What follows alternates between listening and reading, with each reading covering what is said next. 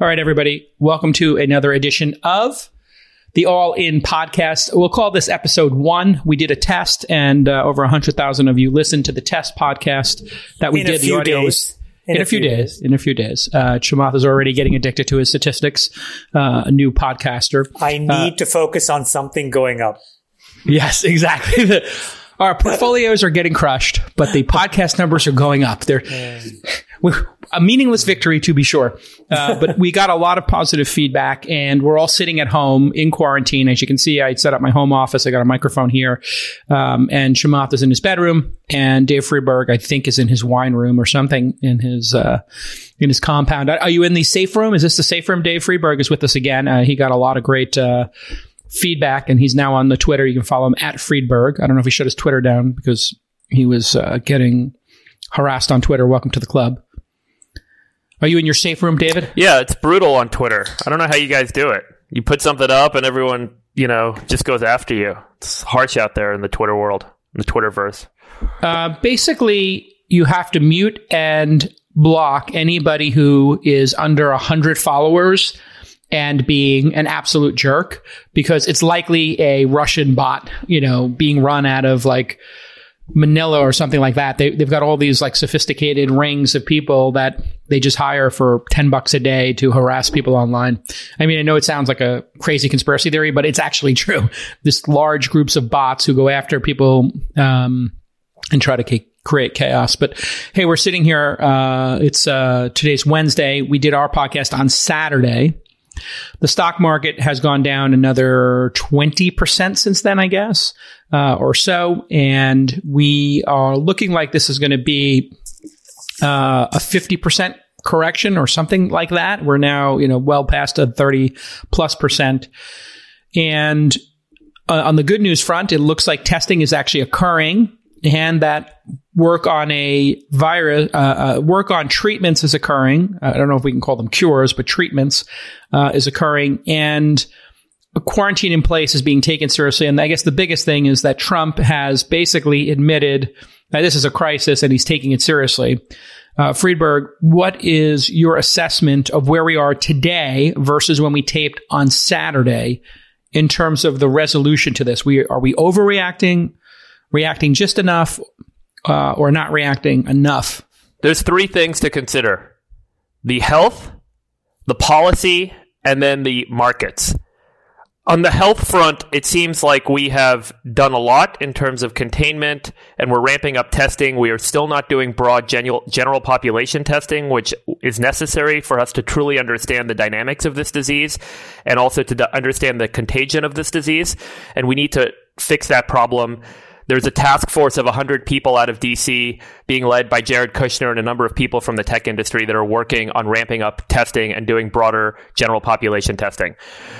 The policy decisions are what get quite scary, and that is all of the containment, shutting down travel, shutting down borders, shutting down bridges, and the economic ramifications of doing so are, fr- are frightening. I think I mentioned the other day that 48% roughly of the US workforce works in small businesses, another roughly 10% work in travel, another roughly 12% work in energy. And um, you know, you kind of add this up, and you can quickly see why uh, Steve Mnuchin, the U.S. Treasury Secretary, was saying that we should expect 20 to 30 percent of the workforce to be unemployed by this summer if we keep this up. So that is a frustrating and staggering statistic, and something worth debating whether that policy decision is appropriate rel- relative to the potential um, life and health and and um, health system impact. Uh, you know which one is worse, and then the market question is just I, I don't know how to address that, but um, things go from have- bad I- bad to worse, I- right? I Yeah, have so let's eight let's things. start. I have eight things that I All want right, to hold, cover. hold on, hold on. today. We're taking one thing at a time here. Everybody, I wanna, I wanna everybody's say, I, roaring I to wanna go. say, I want to say one more thing, uh, and it is, Yeah. I, th- I think, the most important data to come out today. So the markets are fucked. We're all in trouble. We're, you know, yada yada. The most scary thing is Ford and GM just shut down their plants today, and the reason they shut down their plants is because out of fear of coronavirus and auto workers, and the U- UAW basically forced them to do it. The the world lives on a 30 day food supply. So if you stopped food production today, there would only be 30 days of food for the whole world to eat based on our calorie consumption per day. And especially with an isolated border and we import a lot of food in the United States. If that means that we are then going to shut down other factories, the Ford GM shutdown, and we're going to shut down food production, processing, and distribution factories, then we have a food security crisis. And this becomes a real societal problem. So the concern that I have with the factories being shut down today is the precedent it sets and the potential follow on from there um, in the food system. And one thing we can't stop doing is making and distributing food to humans in the United States, or else we No, are no, going to no. have problems. You're you're right, but before we go there, the the good news is that these directives don't apply to national critical infrastructure, and the food supply is covered within that. So unless something cataclysmic happens, those folks are still going to make sure that food supply is there. I do agree with you that the issue that we have to contend with is that you know there may not be as much, um, and in the you know 30th to 90th day that becomes a real issue if this thing becomes a very protracted problem. This sort of brings us back, David, without being too alarmist about how we started and how you started. Really importantly at the beginning, which is there is a small but very credible body of evidence that is starting to show and this is what you put out on Twitter and part of why you got you know attacked probably by the pharma lobby um, but that shows that there is a in, there is potentially an enormously large asymptomatic spreader dynamic in this disease so can you describe that and what that may mean and why there's a lot of silver lining and good news in that if it's true There are several data points that are showing us that there may be an unexpectedly high number of people that get this disease and don't have any symptoms and show it. The historical data that we've gathered to date has been largely symptomatic patients, and in some places, like in Korea, asymptomatic patients that had really close contact with symptomatic um, patients that were confirmed to be positive. And in Korea, in particular, they found a large cohort, nearly 40% of the infected population were people between 20 and 29 years old that did not exhibit any symptoms or had very mild symptoms, had a runny nose, and didn't even know that they were sick. On the Princess cruise ship, it turns out that up to 50% may have been asymptomatic. People were all tested on that cruise ship because there were so many people that were positive. positive, and through that data set, that cohort, we found a very large asymptomatic population, 50% roughly. The NBA players have now been tested, and out of seven players on five teams, so out of seven players on those five teams that have tested positive, it seems like none of them are having any symptoms. There may be one person who's having a cough, but generally they seem one of, I think it was Donovan Mitchell said, I could go play a seven game series tomorrow. So this data is really important and it hasn't been fully accounted for in the models and the predictions of the pandemic and the predictions of the fatality rate.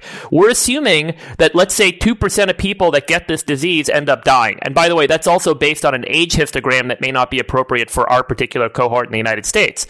If you took that data and then you adjusted it based on the fact that a large percentage of people actually don't die, but they end up just being asymptomatic, it really changes the denominator and it skews the results. A paper published showed that in China, up to 86% of people did not realize that they were sick or they were unreported and they had mild symptoms. If you take that high level, you take that low level, call it somewhere between 25 and 80 86%, maybe even as high as 86% of patients are asymptomatic, which means that the actual fatality rate um, is much, much lower, even in a large cohort that gets infected here. So we should be mindful of this new data that's emerging, and we're still racing and acting um, from a policy basis as if 2% of people, 3% of people, 4% of people that get this are going to die, and that may not actually be true based on what we're So- seeing in the last week. I have a comment and a statement. The comment is people will say, David, you can't extrapolate from an NBA player who may just be in peak physical fitness. Although I think your answer is going to be, it's not clear that the, that the disease is, uh, uh, correlated necessarily with physical fitness for unphysical fitness at all. Just maybe the strain and how your body processes it. Um, but then the question is, doesn't this mean that we need to have broad based, massive testing, not just of symptomatic populations. So not just the PCR test that we've heard a lot about, but also these antibody tests so that we know that people have had it. And what's the status of that? David? What's the status of it? That, that's exactly right, Chamath. And by the way, on the healthy NBA player point, it's absolutely true. People that are between 20 and 30, the average age in the NBA is 26 years old. People that are between 20 and 30 years old generally seem to have no to mild symptoms based on what we saw in Korea. The other data sets need to be taken into account. So, so the NBA is an interesting anecdote, sure. And you can discredit it all you want and say that it's a highly correlated uh, class and so on because everyone's together all the time. But we could look at the data that came out of China in a paper that was published in the journal Science and a paper that was published in the journal Nature from Korea that showed very large percentages, anywhere from 20 to 50 to 80% or 90% of people being completely asymptomatic across an age spectrum. Certainly very heavier weighted towards the younger age uh, bracket from, you know, children all the way up to 30 or 40 years old. You can be completely asymptomatic. Um, and so these are really interesting discoveries that have happened. And so to your point, we need more data and we need to confirm that hypothesis because that's how science works. So we have a hypothesis. Let's go test it. The problem is we're not testing it and we should be as a priority right now because the policy decisions we're making are based upon a denominator that may be wrong. So the correct action should be to go get those antibody tests, go out into the population and start testing the asymptomatic general population and see what percentage of people in these high risk zones like Seattle and LA LA and New York and SF already have the antibodies to this virus, meaning they've been infected with this virus and have not or are not showing any symptoms. And that gives us a better sense of A, how widespread this infection is, and B, the true dynamics of the fatality rate and the symptomology of this disease and how it may affect people. Those IgG tests are being made en masse in China today. They're being shipped to countries like Italy, where they are in fact being used on the front line. They involve a blood draw, and then they have this lateral. they're called a lateral flow assay in terms of how they're um, uh, kind of tested. The, the blood runs across a strip, and you see a value, and you have a pretty good sense at that point. Those kits cost a couple of pennies to make in China. We could probably get a couple million of them. I don't understand why we're not. I don't understand why someone in the federal government isn't begging China and, and apologizing and appeasing to them to send us those kits. There are a lot of people I know that have bought them on the internet. I have a bunch of them. People that I know have bought them. They have been shipped in through brokers. They are not FDA approved. They cannot be used for diagnostic purposes because of FDA guidelines and how the FDA regulates these things. They can be used for research purposes, but they may not be very sensitive and very specific and they don't have great testing on them. So we don't, they, they estimate the sensitivity and the specificity to be 90%, roughly 10% false positive, roughly 10% false negative. But for what we're trying to accomplish, that's good enough. We're not trying to give people a diagnosis of disease. We're trying to run an epidemiological study and we should on the general population to figure out how many people out there are asymptomatic and have been infected. That is an important statistic that's missing. And to your point, if we find out that there is a large population of people that have actually felt this disease pass through them, it's faster that we can sort of get people back to work out in the streets, which is now probably going to be the most important thing we can do to just prevent a complete economic calamity. Yeah. Yep. There are, uh, there are, Jason, uh, and, and, tre- and by the way, and sorry, treatments, Chamath. Sorry to interrupt you, but treatments are the other thing, and I think you're going to talk about that. Well, um, tre- treatments are interesting. Let's talk about that right now because to me, what's incredible is again now what is emerging, um, and and it's small in scale relative to how amplified it may may should or should not be. Is uh, you know remdesivir is very different, but it just seems like prophylactically, even there's some data that's showing out of France that chloroquine seems to be effective. These are these are solutions that are pennies to make, and some of the some of the feedback that I've heard is that part of why the FDA, the CDC, the, the federal apparatus is reluctant to embrace these things is in part because of pressure from those lobbies. But that seems to me, uh, unfathomable in a moment like this. So why do you think the government hasn't put out, the CDC has zero directive right now on the management and, and, efficacious management of this disease. Why is that? Okay, what Fauci and others have said, and doctors around the country echo, is that these treatments have not been clinically tested through a blinded controlled study. And that is a very fair assertion, generally speaking, for doing good medicine. But we are in a crisis state. And in a crisis state, you have to triage, and you also have to triage policy. and we should be considering triaging policy and changing the way that we do policy under these extenuating circumstances. If doing treatment can reduce fatality rates by up to 4x, as Korean doctors have claimed, it is worth taking the risk, or perhaps it is worth letting the FDA say remdesivir, Kaletra, chloroquine and others are being widely produced, widely distributed. The government is mandating it, and doctors and their patients can decide if and when they want to use it. And let them take the risk without clinical trials and without data and the typical process of the FDA. What, what's the downside of taking these drugs? Are they particularly dangerous? I mean, I, have heard uh, the Coloquin, am I pronouncing correctly? Coloquin? Chloroquine. I've heard that this can be a little bit uh, nasty in terms of side effects. So is there some major downside that, I mean, it's kind of like an off use of a drug, right? Like this is an off use of a drug as opposed to it's a, it's an off use of a drug and some of the antivirals aren't even fully tested in humans. So we don't yet know what the side effects uh, may be. And also remember side effects can change based upon your health condition. So someone that's in respiratory distress may have different side effects than someone who's taking it in a healthy controlled clinical trial. So we're not really sure. That's the argument that doctors would make is you know our first mandate is to do no harm. And so they don't want to apply a medicine that that might do harm um, and so that is the standard protocol and practice and process. However, again, in a crisis state, China and Korea said, guys, we're trying this thing and it's working and we're adopting it. Let's go for it. And they raced forward. It could be that this is a good time for the United States to consider an emergency policy action where we make a lot of this stuff, make it available, and simply let doctors use their best judgment rather than have the FDA be the paternal state that makes a decision for the doctors or makes a recommendation to the doctors. What, what um, do we think the fatality rate actually is? Like, David, if you were looking at this and you had to place a bet and put 100% of your net worth on it, uh, and be all in and have massive skin in the game, where do you think the fatality rate here in the United States winds up being overall? Because the data that came out of Wuhan has been markedly going down as they get the numbers corrected. Who knows Chinese numbers? Uh, you know, censored by the government and maybe perhaps massaged. It's going to be hard to tell. What do you think the real fatality rate is? The first fatality rate I heard was 5.8% out of China. China. The Wuhan data, and, the, the based on the paper that came out in Science over the weekend, the Wuhan data was estimated to be 1.4%, and Wuhan was the worst data out of China. The quote unquote rest of China is still estimated at about 0.15% or 0.16% or 0.14%, something like that. Where is so, that versus like a, the flu every year or something, or the normal flu? 1.1% roughly.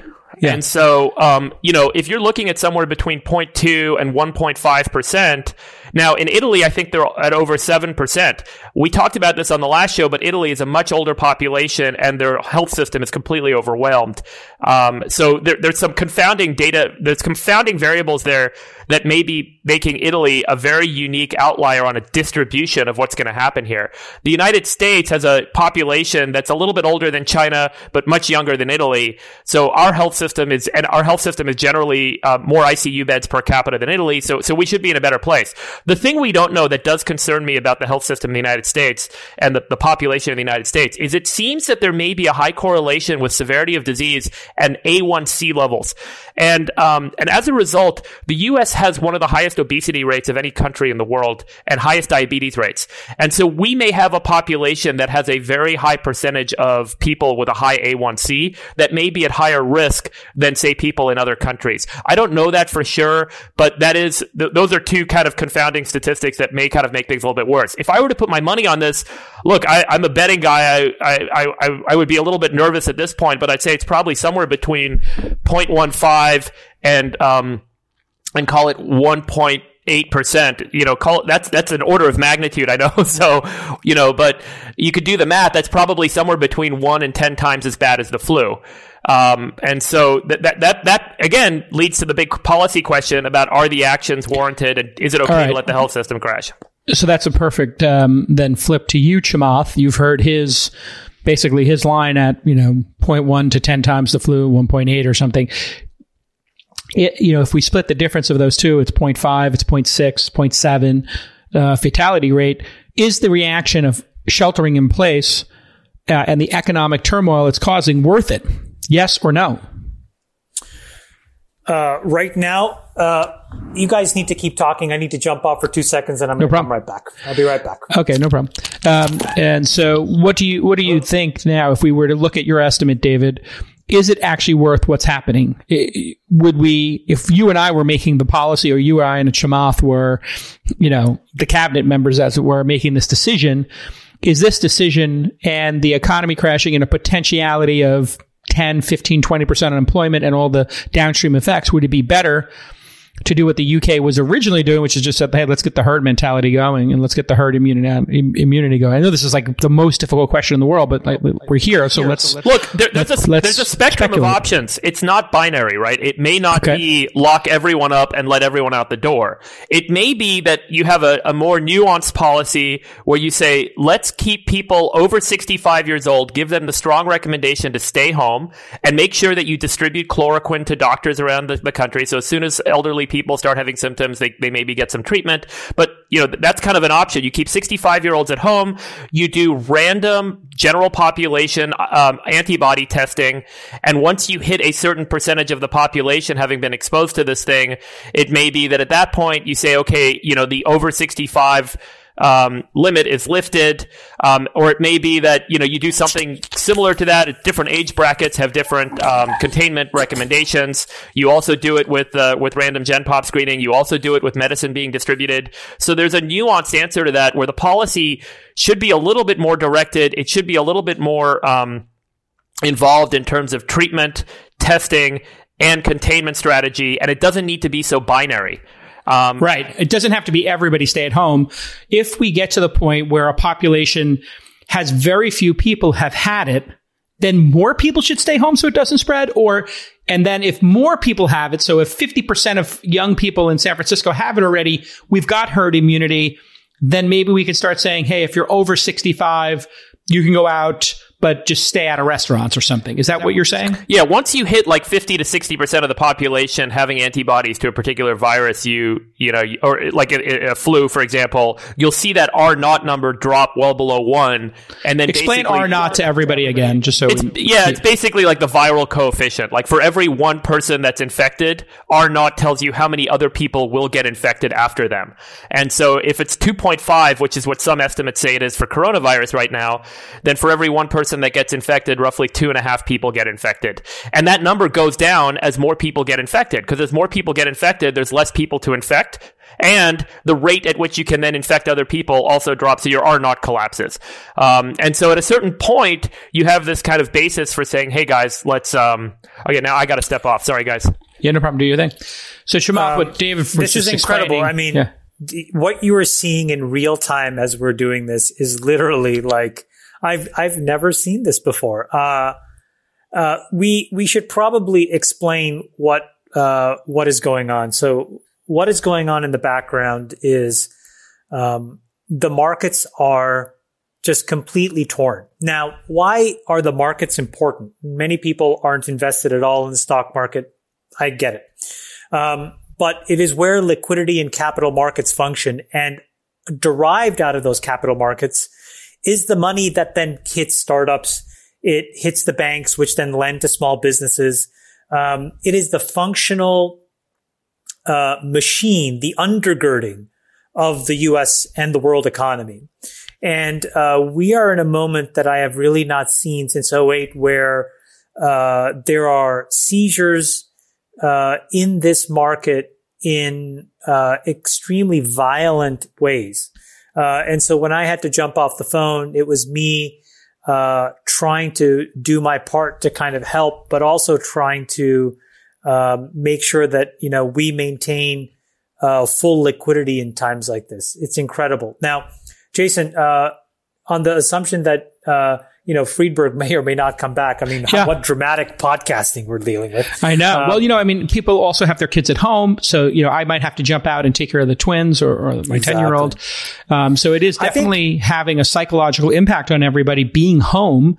You've been home for over two weeks. I've been home for a week. I went out once to do a podcast at my office with just one person there.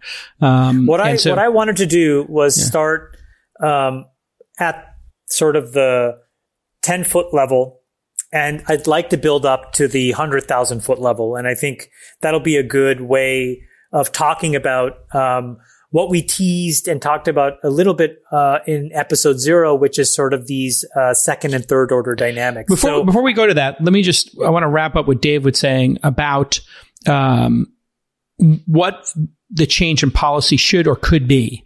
So right now we have we're having um, you know this basically quarantine. In some cases it's a hard quarantine. In some cases a little bit softer. It's a recommendation, and you know people are being told to um, you know stay at home should this change and if under what conditions do we start going back to normalcy because i think that's what people want to know is when is this going to end and under what circumstances? I'm just talking about you well, know staying home. well look if it if it were me um, i think what we would do is adopt some of the mitigation strategies of china and korea and Singapore, um, all of these countries have kind of showed us a way to deal with it. Now, we have to decide that a short term suspension of typical civil liberties is worth the trade off. Now, it's not worth it under the normal course, under any, any, any, uh, imaginable way. But if we had to trade off some of those civil liberties in the short course so that we could get back to normalcy, I think most of us at this point, and definitely all of us after another week or two of home isolation, will do it. And what I think it would entail is setting up zones that we would understand to be uninfected. Uh, and what that means are people that don't have it or people that have antibodies. And eventually allowing those zones to reopen so that we can actually have some amount of economic activity.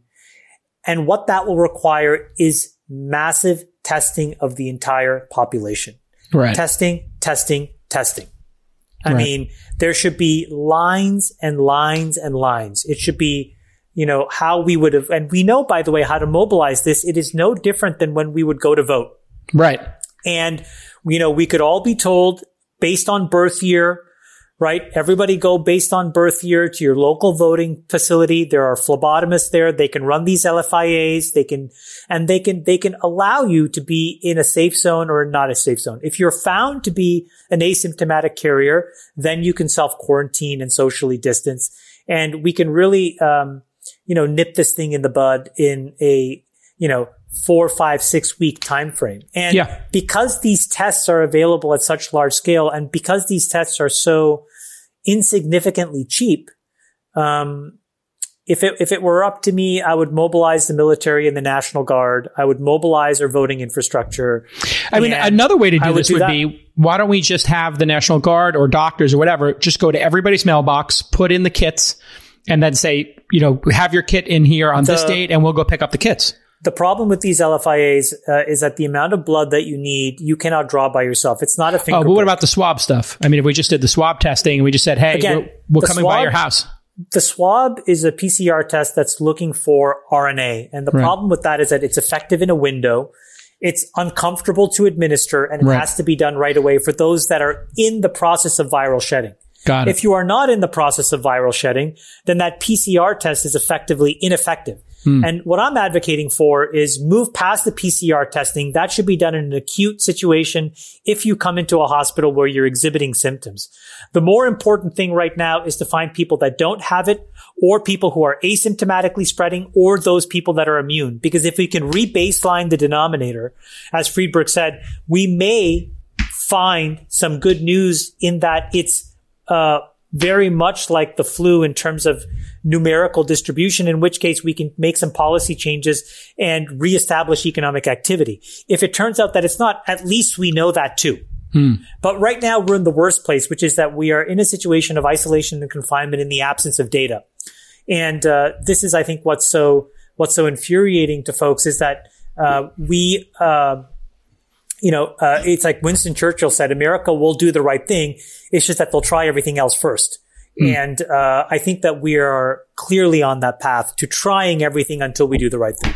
Everything okay, and I think, and I, and I think it's political, I think it's political poker as the reason why.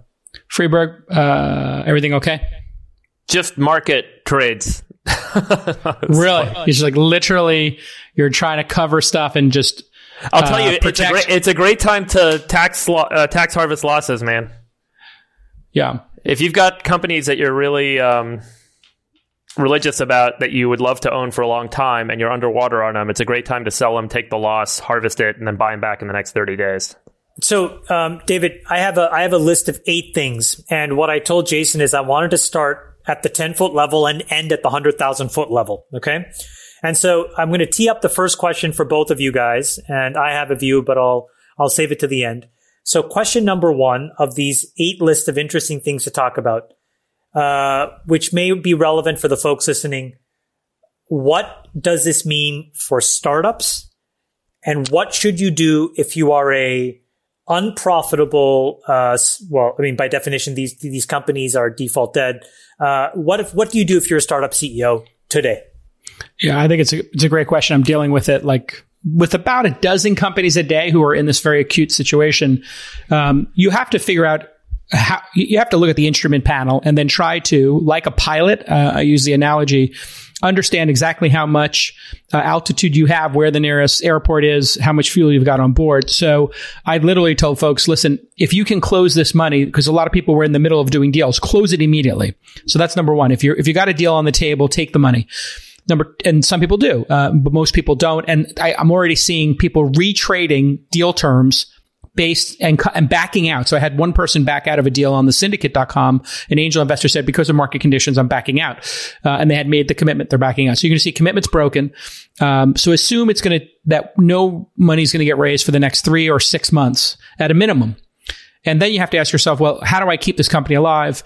Um, I have people who are founders taking 80% salary cuts and then giving their staff 50% salary cuts. And then that takes their six months of runway, makes it nine. So that's number one. You have to just make the cuts. And if you've chosen to be the founder of the company, that, that's, that's your job is to get everybody to safety and better to have four out of five or three out of five employees lose their job and the company be alive to come back and maybe get some stimulus later than to have the company go out of business because you wouldn't make the cuts. So you got to just take the medicine. And, and that's really with first time entrepreneurs, they don't understand that. Um, and if they have, uh, and you know, every business is different. We have some companies that are subscription based business or delivery based businesses. They're actually seeing an increase in utilization increase of people trialing their software. So I have one company that's a consumer subscription. They had more trials this week than ever because people have free time. Uh, so that company is going to be fine, but you got to make the cuts. David, I'm not sure what your advice is or what you're doing in your portfolio. Um, yeah, I mean, look, I'm on 12 boards. Four companies have been or are in the middle of term sheet or closing a deal. So it's been an unfortunate timing for all this stuff. Um, I th- I what happens to those four companies? four companies? Do you think different they close things. the term sheets? term sheets? Yeah, yeah, very different things. I mean, we've got one that I hope we close on Friday. We signed on Friday last Friday the the final docs, and money's not in the bank account yet. I've got another one that's um, had a bunch of offers that got rescinded, but they weren't like signed yet. Uh, it's just all over the place. Um, and and I think you know one thing that's that's worth kind of paying attention to for every company is you've got to ask yourself firstly the hard question of going into this and coming out of this era that we're kind of now entering that is a very bleak and dark era economically where's your customer going to be? And what is your customer going to be doing? Um, the customer model is changing overnight. Uh, if you're a company that that sold um, you know uh, software into restaurants and restaurants are about to potentially go bankrupt or suffer absolutely loss of revenue and get you know debt payments restructured they're not going to necessarily be rushing to spend more money each month unless you can help them immediately save money. Um, if you're a company selling to consumers and you're selling to consumers that are going to lose their jobs in the next three months or lending to consumers that are going to be losing their jobs in the next three months, you've got to be asking yourself the question, what can I be doing with my business? So you got to start with your strategy question and you got to make sure that your cust- you got to think about where your customer is going to be and how you can adjust your strategy as a result. The second thing I'd say is, um, and I sent out a, a note to my uh, CEOs, and I was like, guys, you gotta. Uh, you know, cut your burn, and then you got to cut your burn, and then you got to cut your burn if you've got burn. You got to do everything you can to give yourself the greatest chance of survival. And I think on the last All In podcast, Jason, you mentioned having a you know 36 months of cash. That's ideal. But if you can get your cash back, your cash to get you to an 18 month runway, yeah, 18 um, is my average. Yeah, 18 yeah. My, I mean, my you, you, yeah, you, should be you should be doing everything you can to number one, kind of give yourself that breathing room. Even if that means trading milestones, trading features, trading revenue goals, trading all the things that you're expecting to do, survival matters um, more than growth right now. Uh, David Sinclair, who wrote the book Lifespan and is a Harvard um, biochemist, uh, has highlighted that there's basically a gene, the SIRT genes, there's about seven of them in humans, and the SIRT genes get turned on or off. And it turns out every uh, biological organism on planet Earth has a SIRT gene. The SIRT gene tells the organism or tells the cell to either grow or heal. And this is a time for everyone to activate their SIRT genes and stop focusing on growth and focus on healing. It's really important to optimize your unit economics, to make sure you know where your customer is, to really reduce the burn, to reduce the spend, to reduce the push for growth and expansion, and just make sure you've got a core business, that you have a customer, that you can make money from that customer, that you've really got unit economics right, and reduce your burn and give yourself that runway and, and extend your life. So uh, that's my, that's my kind of advice. All right. Well, I think we got question one out of the way. Um, let me let me give you my um, my advice, um, which is building on the the back of both of what you said, but I'm going to take it from a different perspective. So let's look inside of a VC firm. VC firms have limited partners. And those limited partners are the most sophisticated financial institutions in the world. Family offices of well-renowned individuals, foundations, uh, university endowments, nonprofits, you name it. And all of them are allowed to invest in this asset class because they themselves uh, can prove that they're sophisticated. And one way in which they do it is they they have what's called portfolio allocation theory. They construct a portfolio of every hundred dollars they have, and they say, "Well, I'd like to have you know seventy percent of that in liquid instruments, and that I'm going to have sixty percent in bonds, and you know forty percent in equities." And then that 30% they'll take and they'll say, you know, I want to have a mixture of all kinds of different stuff. Some real estate, some hedge funds, some private equity. And eventually when all of those allocations are done, there's an allocation to venture. Now in the last few years, what happened is all of these folks, you know, moved the dial. They pushed the risk meter so that the allocation into venture was upwards of seven, eight, nine percent of their overall portfolio.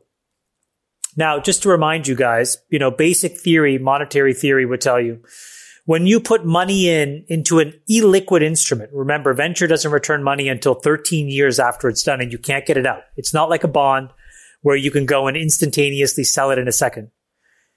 You have to get returns that are much better than the market because you need to be rewarded, paid back for that uh, illiquidity. Now, in the last month, what you've seen are portfolios get completely turned upside down. If your bonds and equities before were worth $60 or $70 of that 100, it's now worth $56. It could be worth $40. What that means is that that other $30 needs to be worth much, much less. Otherwise, your portfolio model is completely upside down and all of these limited partners become forced sellers as well. So that can't happen. So, what is the? Uh, uh, my understanding is uh, the last time this happened in 2008, uh, LPs kind of winked uh, to the GPs and said, "Listen, it would be good if there wasn't a capital call right now," and then GPs not wanting to piss off their LPs, the VC firms not wanting to piss off the endowments, as an example, said, uh, okay, we're just going to not make any capital calls right now while the market recovers so that your equities go up and the percentage of venture goes back down. Is that, is that the likely scenario? Is LPs? It's um, worse than that. It's worse than that because right now, uh, these foundations and sovereign wealth funds are trying to just stay above water and as we get to the 10,000 and 100,000 foot view, I'll give you the picture of what's happening in their offices. And again, it's important because it is what makes sure we come out of this reasonably well, which is a properly functioning capital market. And right now, uh, it is the most precarious that I have seen in 20 years. So basically, these LPs are going to have to portfolio rebalance and they're going to have to force uh, venture capitalists to mark down their books. And, so wait, VCs know, are just going to make that um, decision to say, "Hey, my investment in Airbnb, Slack, or Uber is worth X now." I mean, when they were private companies, not, so not Slack and not Uber because they're public, right? Um, no, but, but previously private, yeah. but but Airbnb can it be marked at thirty or forty billion dollars? Uh, the auditors will probably say no. The LPs will say that it's not. The GPs will want to because it'll allow them to maintain their IRRs, their rates of return. And so what you're going to have is when these when these markdowns are forced to happen, which will take another six months, um, venture capitalists' returns will look terrible. And so their propensity to be able to add bad dollars after good, quote unquote, you know, to defend every company hmm. is going to go to zero. Right. And, and as you said, Jason, there's going to be a pall on, on activity. So I don't think 18 months is sufficient. I think you need at least 36 months. Double. You need to have three years of capital in the bank. The worst thing that'll happen if you have 36 months is you think to yourself, wow, I was really conservative. The best thing that happens with 36 months is you survive. The mm. distribution of outcomes would tell you there is zero point in taking the risk if you don't have to. And this is why, unfortunately, it's going to be a very difficult process of recalibrating all of this stuff. So for folks that are in these startups, um, we're going to have to go through uh, an unfortunate period of pain. And, you know, as, as Buffett said, you know, rule number one of our business is to not go out of business. Rule number two is not to forget rule number one. Yeah. All right. Uh, I think it's well said. And um, are, is there any chance, while we're sort of at this, you know, uh, street level on the front lines, is there any chance that we um, contain this very quickly, let's say under 60 no. days, and no. that it looks like no. this uh, virus uh, mitigation through uh, the various drugs we talked about actually starts to work. If that happens in it's the next 60 days, with. what what will happen to the markets? It's they rebound. dealing with. It's but Trump says it's going to come. There's a chance it could come roaring back. What are the chances of a roar back? It cannot come roaring back. So let okay. me explain to you what's happening right now in the capital markets. So let's take a step back and first look at what what the Fed has announced over the last couple of days. So, and and here's why the Federal Reserve is important. So the Fed basically acts as a market making and liquidity function in what's called the overnight repo market. Now, that's an obscure market for the average individual on Main Street, but let me roughly explain why it ha- why it exists and and at the end of it you're probably going to have the same reaction as me which is what the fuck fucking what the fucking fuck okay but right. I'll explain it in, in English first you're an LP a limited partner and you give a hedge fund a dollar and very much like last episode, how I explained why hedge funds run levered, um, the hedge fund says, well, if I take this dollar, you know, the bank will give me some, some amount of uh, leverage on it. But it would be much better if I, if I was able to basically, you know, give them a, an instrument like a bond or some sort of short-term commercial paper. Um, and then they'll give me more because they'll believe in the quality of the instrument. Okay. So they go in the repo market and they basically do a transaction overnight where they basically, you know, buy some short-term commercial paper, they use it as collateral and then they lever it up and then they go put it in the market.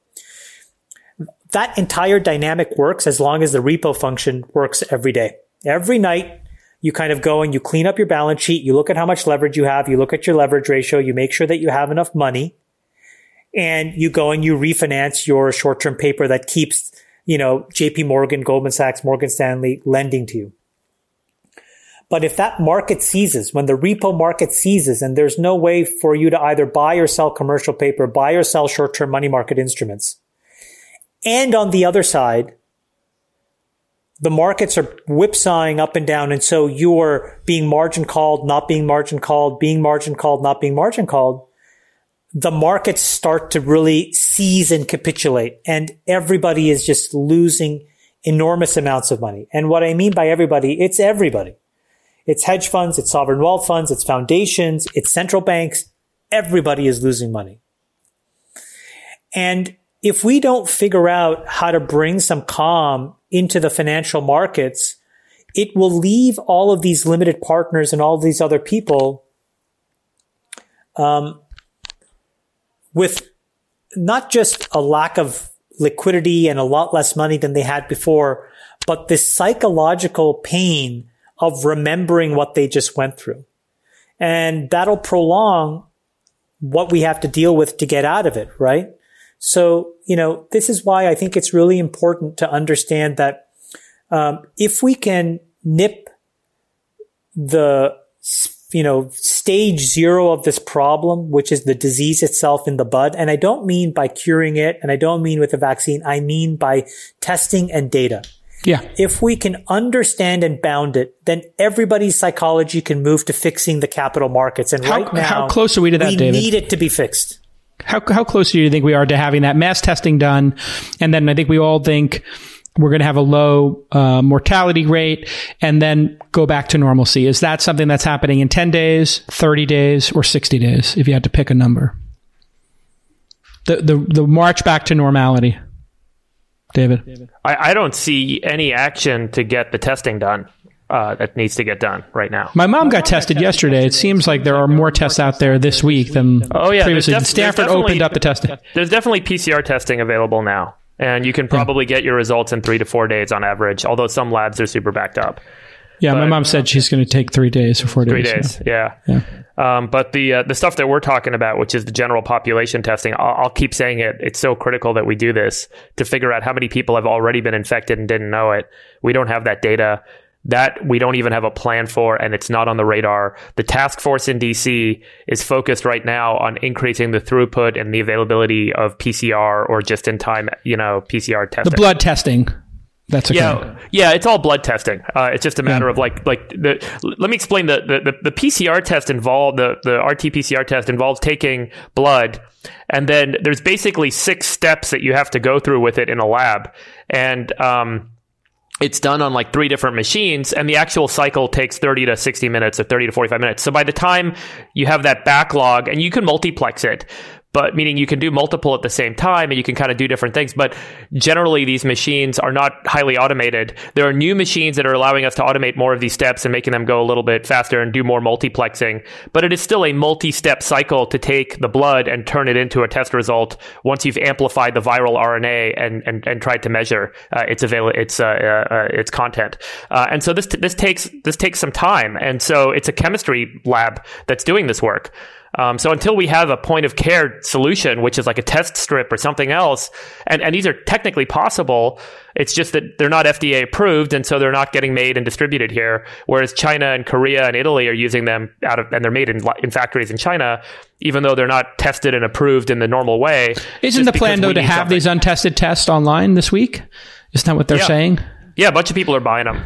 Yeah, uh, but uh, it, it. So I guess the question is, when do you think we will have these? You know, the general population taking tests, and we get like a large scale testing like South Korea did. I If we all agree that's the part of the solution. When does that happen? Unfortunately, we're not parallel pathing it. We're, we've put all of our resources into increasing the availability and throughput of the RT-PCR tests for acute infection cases.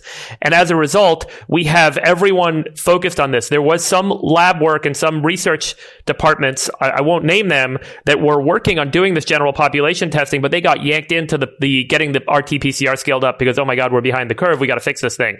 So we got to get over this first hump.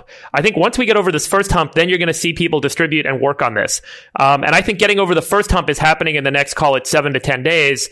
And so then it's probably another 30 to 45 days before we get these tests for general population testing more broadly distributed. So call it 45 days out. Um, and then hopefully Why can't doc- we do this at the same time? I mean, why can't we parallel this? This makes no sense to me. We're the Totally. And country we have, we have so many world. scientists and so many entrepreneurs in Silicon Valley that are banging their head on the wall asking this question. I've done so many phone calls over the last few days with people being like, what can we do? How can we get these things made? Where can we go? And everyone's just like, flustered. It's really frustrating. Um, anyway, we, we've got a lot of individuals that we're trying to kind of collect together to do this work. Some folks are calling China today. We're trying to see if we can get big bulk orders out of China. We're just going to pay for it ourselves and then try and get some research labs to run the, you know, research, uh, universities around the country to run the experiments for us. Um, using these untested, unproven, you know, not FDA. Have you run one of kits. these on yourself yet? One of these unproven tests yet? I haven't. I actually, um, a friend of ours, I did one with video on with him this morning. Um, and so, you know, that mutual friend of ours. a mutual, Oh, mutual friend of ours. Yeah. And so, um, and then I know lots of people that have them and have used them, and I've seen them, and I've gone through like, you know, I bought a bunch of them. They arrive tomorrow. Um, and so I see, uh, you know, we see, we, we know how these things work. They're actually from a reliable source. You know, these are not, Uh, Yeah. we, No, no one's actually done the testing to prove the specificity and sensitivity. We're relying on a third party, you know, test. So we don't really I- know, but I any data is better than no data. I keep hearing they're uncomfortable. What's uncomfortable about them? They stick it very far up your nose. Is that the, what people are Oh referring no, to? Or you're you're referring to the RT-PCR test. So what you're trying to do there is you're trying to get a sample of living virus on a swab, and the best Yeah. place to get that living virus for this particular virus is in your nose or in your the back of your throat. So they're taking a long Q-tip and they're sticking it up your nose or they're sticking it in the back of your throat. Then they put it in a little solution that will keep the viral RNA alive, and then that's what they're shipping to the lab, and that's what then gets so it's run- uncomfortable run- to have it that far up your nose, is what they're saying. That's why Yeah. people keep saying it's uncomfortable. I've had more uncomfortable things up my nose. I'm sure it's fine. You know. It's Yeah. just a- it's a- you know, it's a, it's a, it's a Q it's a Q-tip in your nose. Yeah. Yeah, it's a Q-tip way up in your nose. Okay. Way up in your nose. So, so we actually think that mass testing is a 30 to 60 day. no, no, no. I think it, mass, mass testing, if if in the worst case is, thir- is thirty to sixty days, uh, what what I'm imploring anybody with any influence is we need to get this starting to happen in the next two to three weeks. It needs to start happening in the next two to three weeks. And, you know, this is, this is where I would say there are a lot of other people other than David, myself, you, Jason, the people on our group chat buying tests for the mass population. You know, I just, I just want to say something here, which is it is incredible to see guys like Jack Ma, um, step up and, you know, do what he can to send stuff here. But I would say that thus far, there's largely been an inverse correlation of contribution and wealth during all of this. And folks that are in a position to help, I think need to be more vocal. You know, we all can't just participate when the times are good. Take advantage of the bully pulpit when the times are good. And then when times are complicated, disappear and become anonymous. It's part in why I think you and I decided to just do these as often as we can. Yeah. Because at least we can think through the problem so that at least people can hear our voices and understand that we are thinking through as much as possible what to do. I am literally calling folks in Wall Street all the time because what little I can do to assure them or be a market participant right now to maintain liquidity, I need to do because in the absence of that participation, we're going to just create more and more havoc. And I think it's important for other people who are in a position, either monetarily or through influence or both, to be out there right now doing something. You know, And they just- should call yeah. Friedberg right now. They should give Friedberg $100 million. We'll go to China. We'll get the tests and we can do our own broad-based population study right now. Yeah, Yeah, I would I would jump on that. Uh, right now, looking at the uh, statistics as of today, um, we uh, obviously the total cases in China hit 80,000 with 3,237 deaths. They had only 11 new deaths yesterday. Um, and Italy, uh, 35,000 total cases, 4,200 new cases, and they added 475 deaths yesterday. Um, f- with a total death count of 2,978. So that is just stunning what's happening in Italy. And it seems, I don't know if the trend line is it's getting worse or not. Um, but, uh, yeah, Italy, new Italy's just flat. overwhelmed. It's it's it's Yeah. a it's a horrific and awful situation. They're completely out of beds. They're they're triaging uh, elderly people and letting them die in the halls so that younger people who have a higher chance of surviving can actually get oxygen. It's just awful. And they're having 3,500 new cases, or they're at 3,500. Yeah, they're, they're over 3,000 cases, uh, but uh, added yesterday. So th- there is really, it's, it is flattening, but who knows if that's because they're just overwhelmed and they can't do the testing. Uh, but the deaths are something that seems let- to have let's gone down the last three days. We're looking at different time series. The number of people that died yesterday are, in fact, the number of people that died yesterday.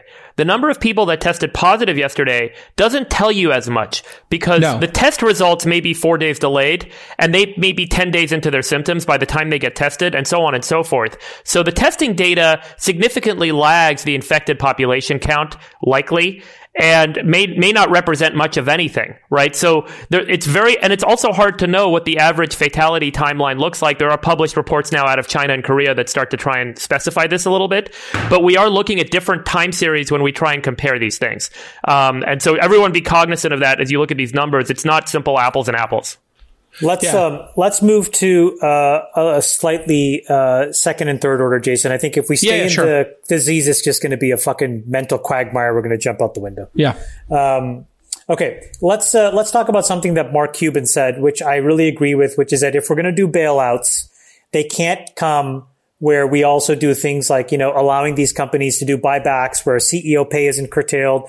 You know, it turns out that the airline industry, which looks like is going to be first in line for a bailout, spent 96 cents of every single dollar of free cash flow they had on buying back stock, which is only used to drive up earnings per share, which is only relevant for CEO pay. So they have, you know, they don't have the cash buffer.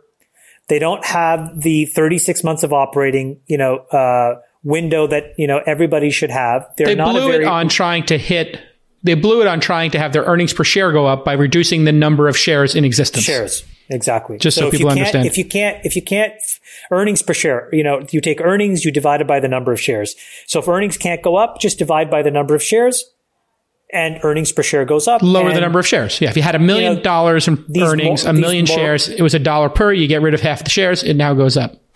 And, and so now, you know, you have CEO pay go through the roof, uh, but these companies are not any more resilient, uh, than they were before.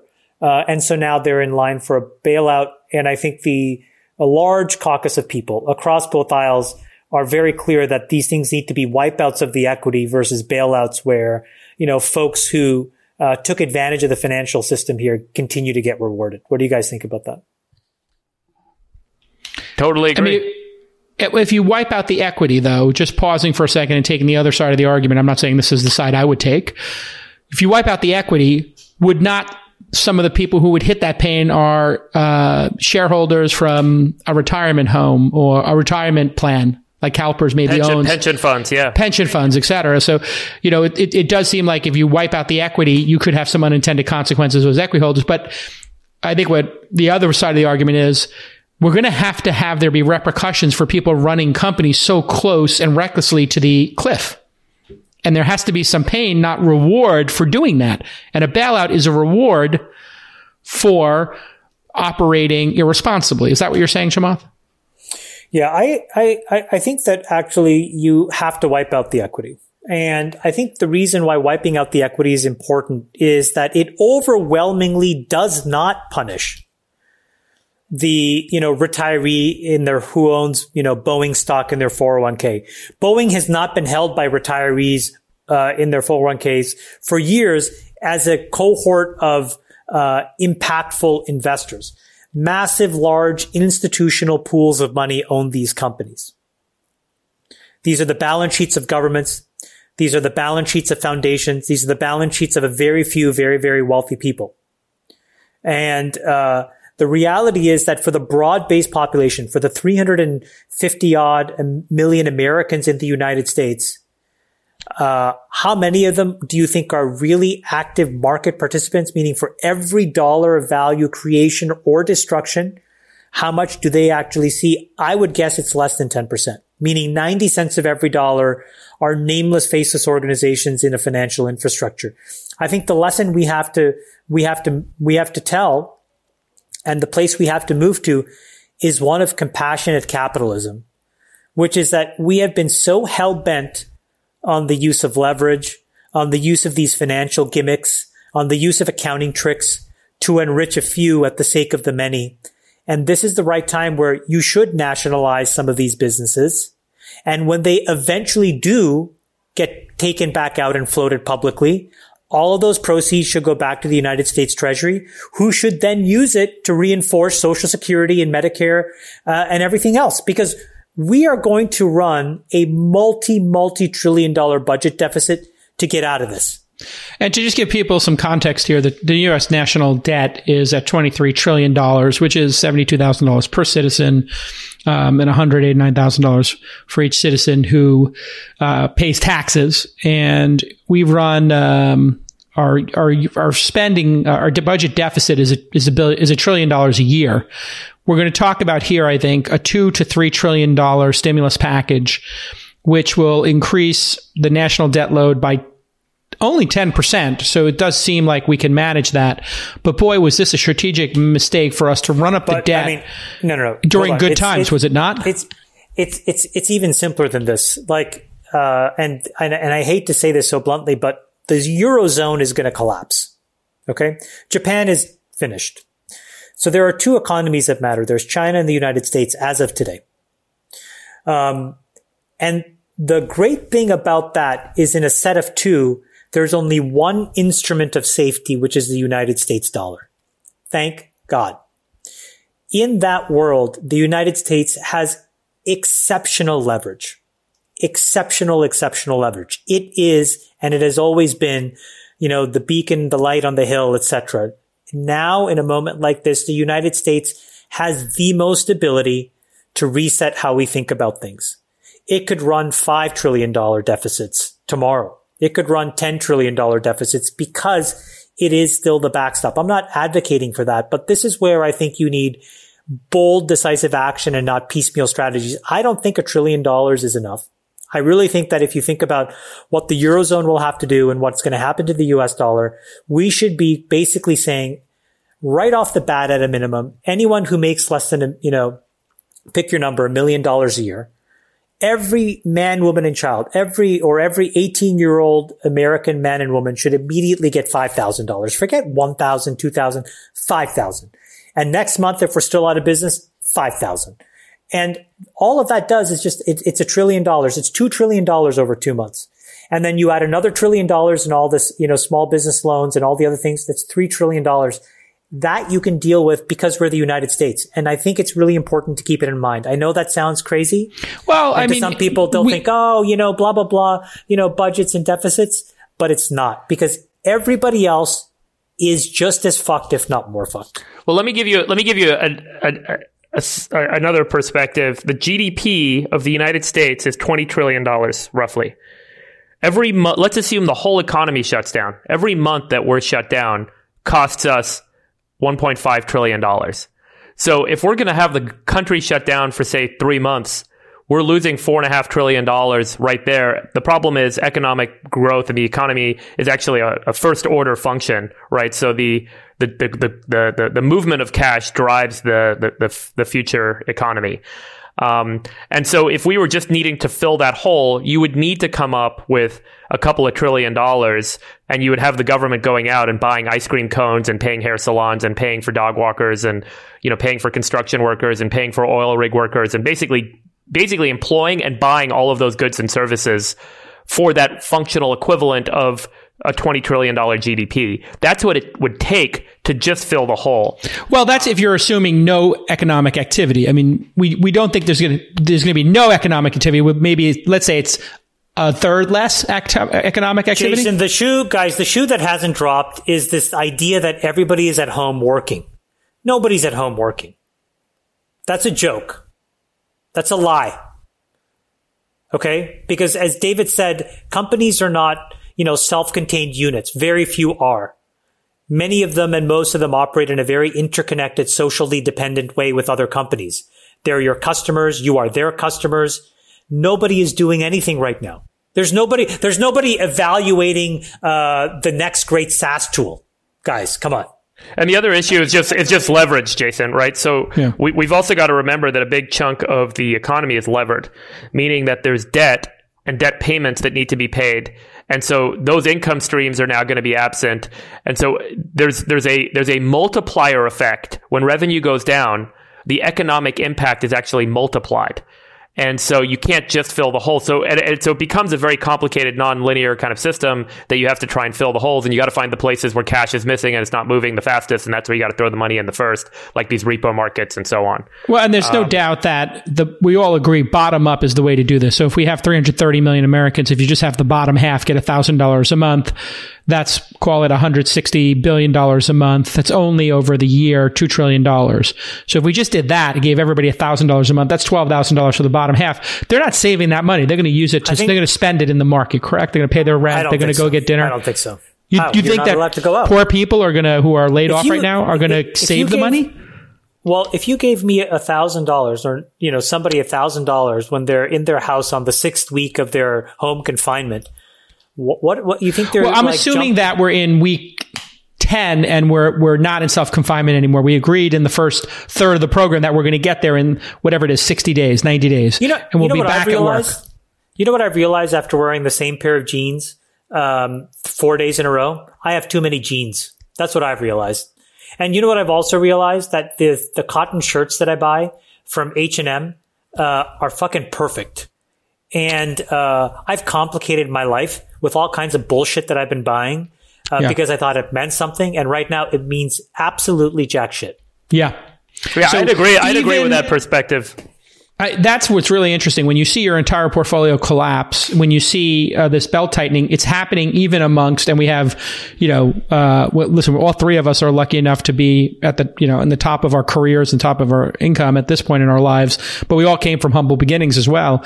And if, if the people at the top are belt tightening and saying, you know what, I, I don't need to buy a $60 t-shirt, I'm going to buy a $16 t-shirt. Boy, does that have ramifications across the entire economy. Um, and this reminds me very much of the recession. I they said luxury goods would never rebound. And sure enough, the last 10 years, luxury rebound, luxury has rebounded massively. Because, because it was not a psychological, broad based impact to people's philosophy and framing of how they viewed the world. You think so? I thought You know- after the economic crisis last time, people did say there No. would never be, people No. specifically said there would never be luxury goods again. And that it was No, the end of people I'm not- buying that kind I'm of not- shit. I'm not talking about some prognosticating uh, analyst. You know, the analyst is only as you know good as their own biases. What I'm saying is the average person didn't really have to internalize a broad-based impact to their way in which they view what's important in their life. This touches everybody. And I think that there is an opportunity for us to really recalibrate what's important. I think conspicuous consumption is unimportant. You know, helping each other is important. Taking, you know, unnecessary vacations because it drives your Instagram follower feed is fucking stupid. Making sure that we can contribute the incremental dollar we have so that other people could get tested and get back to work, that seems like a better use of your money and time. Yeah. So No, go ahead, David. Get in there. I think that there, um, yeah, there's just great perspective setting um, that that's that's happening that, and is going to happen broadly across the economy. We've been fat and happy for a long time, um, and uh, at least a, a subsegment of the population has been. But we also have it really, really well, uh, really, really good here in the United States. There's a website I just recommend everyone check out and spend some time on. It's called Dollar Street um, uh, and you can go to gapminder.org slash dollar dash street and check out the uh, the website. It is unbelievable, and it is probably my favorite website on the internet. And Dollar Street is a project of Ola Rosling's wife. Ola's the son of Hans Rosling, the, the, the great visual economist who told people stories with visuals on like the world and income and population and growth and so on. And she went around and she photographed families all over the world and showed how much money they make each month. And then showed all these uh, common household activities and goods, brushing your teeth, the oven, how do you, uh, what kind of clothes do you have, what does your closet look like, what do you sleep on? And it's pretty striking that half of the people don't have a toothbrush, a quarter of people use mud off the floor to brush their teeth, most people don't have a bed uh, on planet Earth, right? Only the top 1% have a kitchen, right? I mean, there, there's like these amazing statistics with photos that really help kind of illustrate this point. And I think that, um, I'm not saying that the extreme demonstration of humanity and the distribution of wealth, income, and prosperity in humanity is as relevant here. But in all these photos, everyone's very happy and they live a happy life. And there's a great reset happen uh, that, that's happening, that's underway. Um, happiness eventually finds itself when the delta goes from being negative to being positive again. Uh, when the delta is flat or the delta is negative, people are go- getting into a worse condition, things are bad. So we're going to bottom out here, and then we're going to, you know, no matter what state we find ourselves in, we'll very quickly find ourselves back in a state of happiness, and we'll all reset with respect to Chamath's point on, hey, maybe I don't need all these jeans, maybe I don't need all this and this and this, but there's certainly like critical um, you know needs that people have, and it's going to be pretty apparent pretty quickly. Um, you know how the economy and people are going to adjust to this this new world. Um, but there's going to be The, a, uh, an, an adjustment. the the part of this that I think is actually constructive is I do think that we're going to swing the pendulum back towards nationalized economies and um, and away from global economies because I think this is a way that um, politicians all around the world they'll characterize it in different political language. You know, some people will call it uh, you know sort of like uh, American exceptionalism if you're on the right. If you're on the left, you'll describe it in much more social terms, but they all lead to the same outcome which is that what we have seen is that in the push to globalization, we have created uh, too much brittle infrastructure that doesn't work and that we are not resilient enough. Man, we are hyper efficient and we are just in time and all of that is great and everything is super cheap. But when we really need infrastructure to work, whether it's tests or whether it's the government or what have you, it just doesn't. And I think resiliency will force us to be more nationally attuned. And I think it'll be the right thing. It'll cause all governments to think about their own food supply differently, to think about their own supply chains differently. It'll demand companies to be less profitable if it means that they can withstand these kinds of shocks. And it's one thing to say that we could never have modeled, you know, sort of like this two or three sigma event we're dealing with. But after the fact, it's no longer a two or three sigma event. And governments have to now internalize this and companies have to internalize it. We are not going to act the same. Borders well, I mean, just will be different. Look, think about the iPhone, um, and obviously, uh, medicine and uh, respirators. We've been talking about these things over the last you know couple of weeks as this happens. We if if we do have a breakdown in relations with China, if we let's say we stop importing stuff, um, what would happen to Apple, the most powerful uh, and valuable company? How would they ever be able to make iPhones again in the United States? Are they capable of making them? No, it depends. It depends on who you're answering it for. On behalf of the U.S. customer, Apple should probably be forced to bring a lot of their production capacity back into the United States.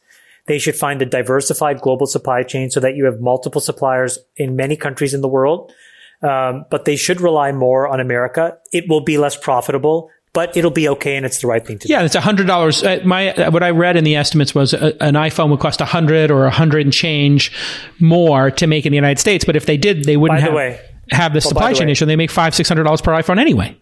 Well, by the way, the, the, the real outcome is that you know, and we were going to do this anyways after this, which is I don't think people are lining up to buy, you know, uh, kind of irrelevant products anymore in a way where we're just slavish to things. I mean, I think it's important to ask ourselves, like, this is probably the most socially impactful world event the globe has had to deal with since World War II. And it's probably really important to talk to somebody you know. And if you don't know, you can document and you can easily find the documents of people who survived the Holocaust or lived through the bombings in London, etc.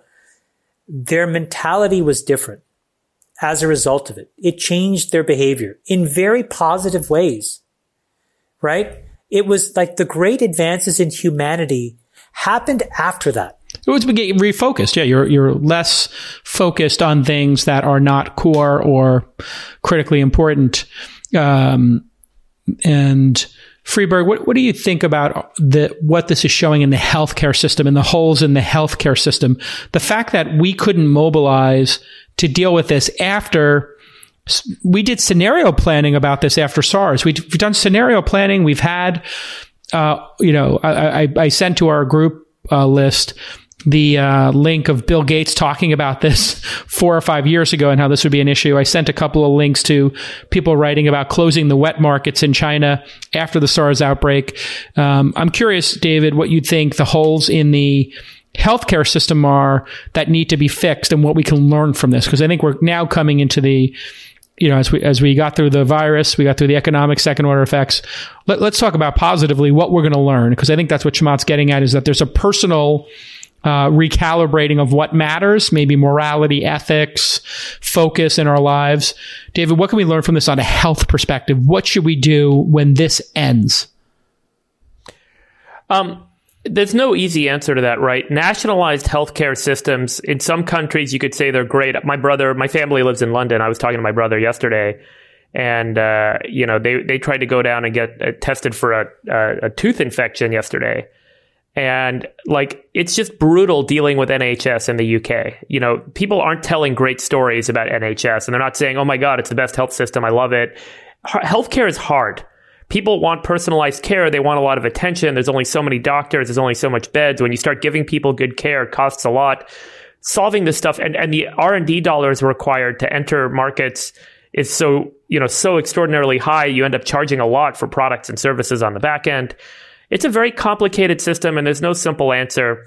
I do think that we're learning and realizing pretty quickly that the US and we're to we're to do some postmortems on this obviously as a world as a as a society.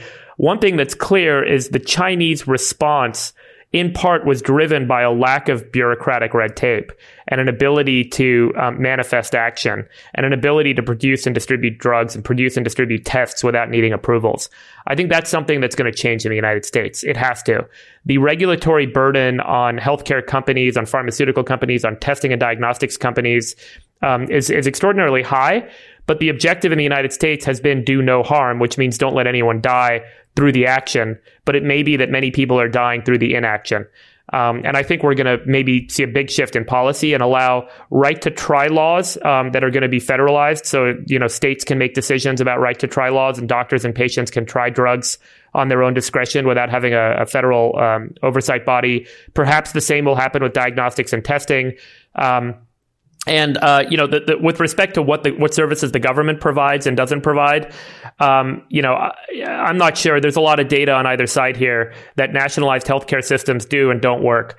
So um, it's it's very hard to say what the right solution is uh, is here. Um, you know, and and I don't think that you want to try and take R and D and put it in the government. I think that's a terrible idea. Uh, I think that there's a financial uh, and a capitalistic motivation to find, discover molecules, get them tested, and prove that they have a positive effect in human health. And we need to move this towards personalized medicine, which actually changes the construct and probably increases the cost of doing this about 10x. We're already seeing this with stem cell therapies and CRISPR-based gene therapies. Uh, is they're so much more expensive. In order to get that stuff moving faster, we need to remove the regulatory burden and allow companies the ability to move quickly and make this stuff more affordable. The more we, the, the more barriers we put in front of companies, the, the harder it's going to be and if we try to do this with a top down approach, with the government deciding what to do R and D on and what not to do R and D on, um, we're going to be in a in a fucking mess. So I, those yeah. are some of my points. Yeah, I would say as well. I think that there has to be, um, you know, after the great financial crisis, we we smartened up about what the banks were allowed to do. Unfortunately, we didn't really smarten up about what um, other financial participants were allowed to do, and uh, a lot of what we're seeing here is uh, our excesses um, around leverage and credit, and I think we need to um, fix those. We need to tell companies that you know you can't put out certain amounts of debt. We need to be a little draconian actually to reset this properly. We need to tell you know uh, market participants that you can't run ten or thirteen times levered. You can't take a hundred billion dollars and make it act like 1.3 trillion and then blow a 50% hole in it. Uh, you just you're just not allowed to do that. I'm just sorry, but nobody should be allowed to do that. Okay, so if we look now uh, onto politics, uh, which is the least fun to talk about in many ways. Um, but just on international relations, I think it's worth discussing. Uh, there's been a bit of a debate uh, about what we call this virus and the relationship between the United States and China. Uh, China. Um, went on a little bit of a propaganda campaign the last couple of days saying the U- that the U.S. created the virus. Um, Trump has now been trolling them actively, talking about the Chinese virus. I used the other day the Wuhan virus. I, I, didn't realize that that people consider that racist to say Wuhan virus because we called it the Spanish flu and we called it the German measles. But I guess people are particularly sensitive to this topic now, um, and I think there's a critical issue here that I don't understand why we're not talking about this, but wet markets specifically uh, trade in exotic animals the these viruses are contained in certain uh, animals like bats, which are uh, you know uh, together in flocks of like thousands, and the viruses, uh, and then these animals in wet markets. For people who don't know what that is, you can you can Google it if you've got uh, if if you're not squeamish. But essentially, in Chinese culture, as I've read it in the Wall Street Journal and in the World Health Organization's advisements to cancel and to shut down wet markets. Um, and there's unanimous, unanimous uh, agreement on this uh, on a, from the health officials that these have to be shut down. The Chinese culture says we don't want to see uh, meat in a package. Um, because we believe it's counterfeited and it's been frozen and it won't be as tasty uh, and it won't have the same nutritional properties. So you must slaughter the animal in front of us, um, at least for some significant percentage of the population there it's a tradition and this is where these viruses have uniformly been generated yeah. from. And now we have the president and China going at each other. And we have to have this very delicate conversation, I think, uh, David. And I'm curious uh, as to your position on this because it's now hitting like a racial and, uh, you know, and a, and a bias uh, against uh, a certain culture is how this is being framed by the left which is just maddening because it's actually a culture. It is a cultural issue that has to end, just like our cultural tradition of shaking hands obviously needs to end or be deprecated in some severe way. So, David, maybe you could talk a little bit about what you think the outcome here is on a political basis in relation to those wet markets and China and U.S. relationships. Look, I think China suffered heavily. I'm sure they're good. I've heard they're going to shut down the wet markets, but all I know is what I've read on the internet. So you know, I, they're, I think they're fucking awful and stupid and they should be shut down. Cultural, you know, dependence aside. There's another issue in China. Apparently, there a huge amount of the uh, impoverished communities in China are encouraged to actually grow and harvest rats. I don't know if you guys are aware of this, but there's a bamboo rat business where you grow these rats inside of bamboo and then you kill them and you sell them. And so the, the poorest people in China make money growing and selling rats uh, rat meat. And the, the, Chinese government just in the last week has told them to stop, which actually has a huge effect on many millions of families who are growing these rats.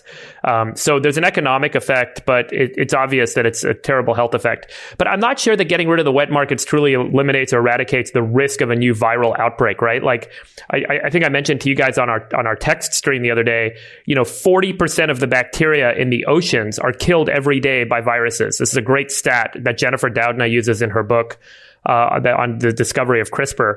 Um, and there's 10 to the 28th bacteria in the oceans. So half of them, they all get killed every other day.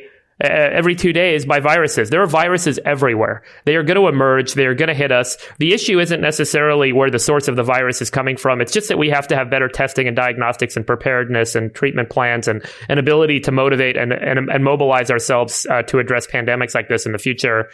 Uh, with respect to the relationship with China, I'm not an economist. I'm not a, a trade guy. I don't really know the, the, the nature of the relationship. My, so I'll leave that to my, My, no, my thought, my thought on this is that this is not a question of, you know, wet markets or no wet markets. I think this is a question of if you are a, um, an anchor participant of globalization and the global economy, is there an expectation to have a common set of behaviors, the lowest common denominator set of behaviors and hygienes that everybody uh, signs up for to be a you know fully fledged global market participant.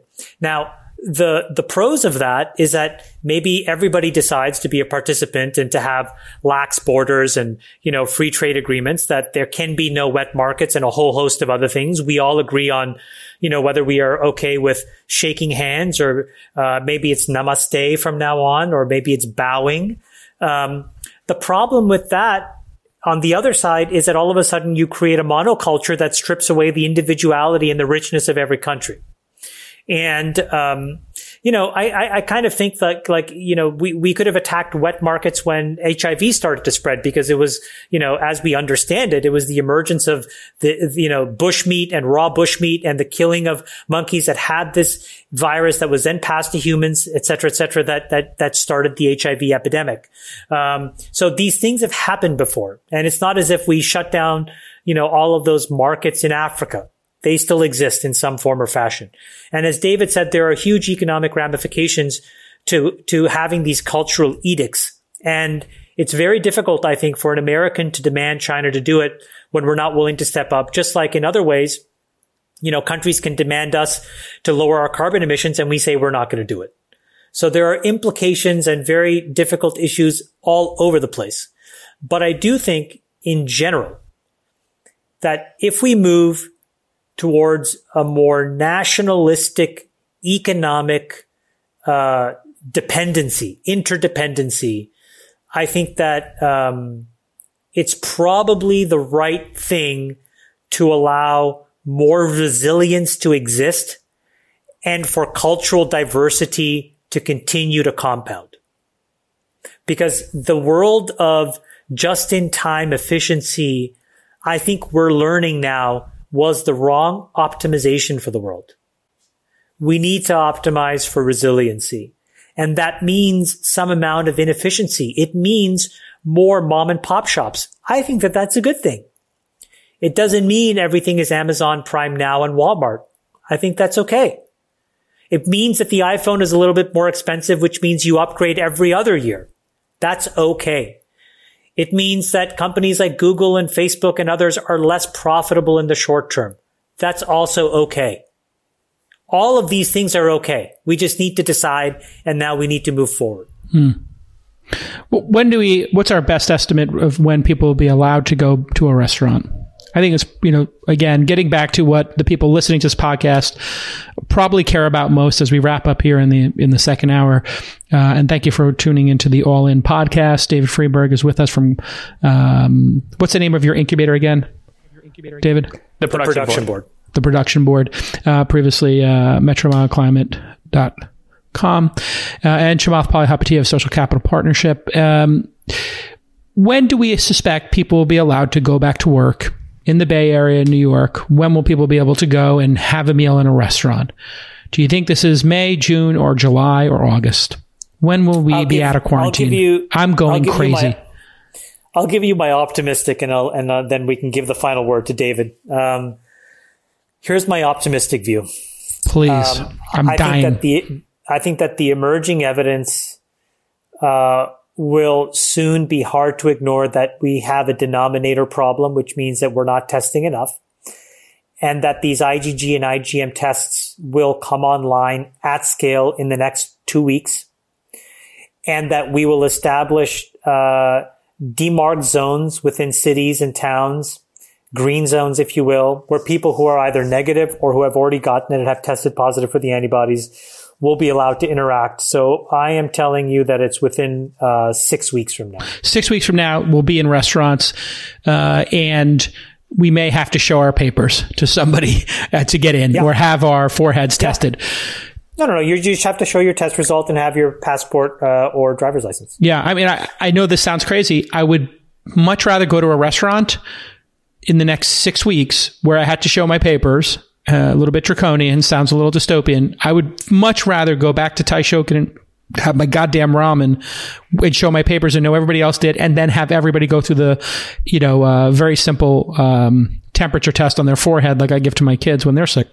David, you taking the over or the under at six weeks for when we'll all be at Taishoken having ramen? I'm, I'm taking the under. I'm taking um, April 7th or 8th. April 7th or 8th, uh, and we're recording this, I think, on the 17th or the 18th, I think. And uh, so you're, you're, you're saying we're just going to be whatever 20 days out. I too am taking the under, but barely. I think it's, I think we're four or five weeks. David, David, explain the under case just so, and we can end on that. But what's the under case? Because that's a great note to end on.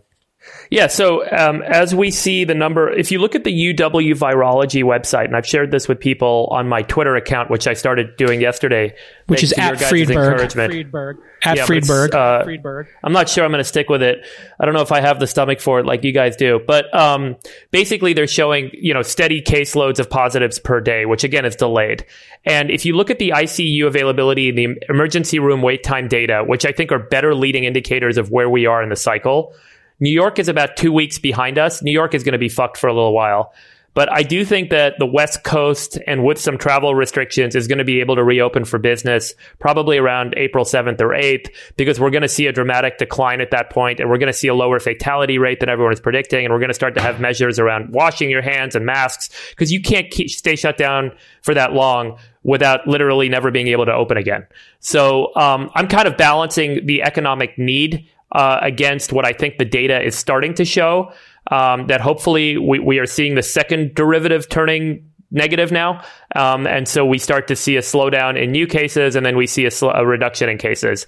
Um, and I think that, you know, th- there's a huge distribution on what that model can tell you, but I feel really good about kind of April 7th or 8th, us getting enough confidence that, okay, it's safe to go outside again. And by the way, if we don't open up for fucking business, everyone's done forever. All right. So that, that, that's, where, that's where I get the number. And most importantly, when do we feel comfortable playing cards again in person? Because I'm I'm starting to think that I want. And I know this sounds crazy, but at this point, if the three of us were positive and we'd gotten through it already, I would like to know that. I think the entire poker group needs to get tested. And the best possible scenario is that we're all inoculated. We're not carriers anymore. We're blockers in the system and we can get back to playing cards because I am, and I'm being a little facetious here, but the chances are we might all have it, right? I mean, uh, it's, it's a possibility. It, I am going bonkers being at home. I am not designed for social isolation. I, I am going crazy.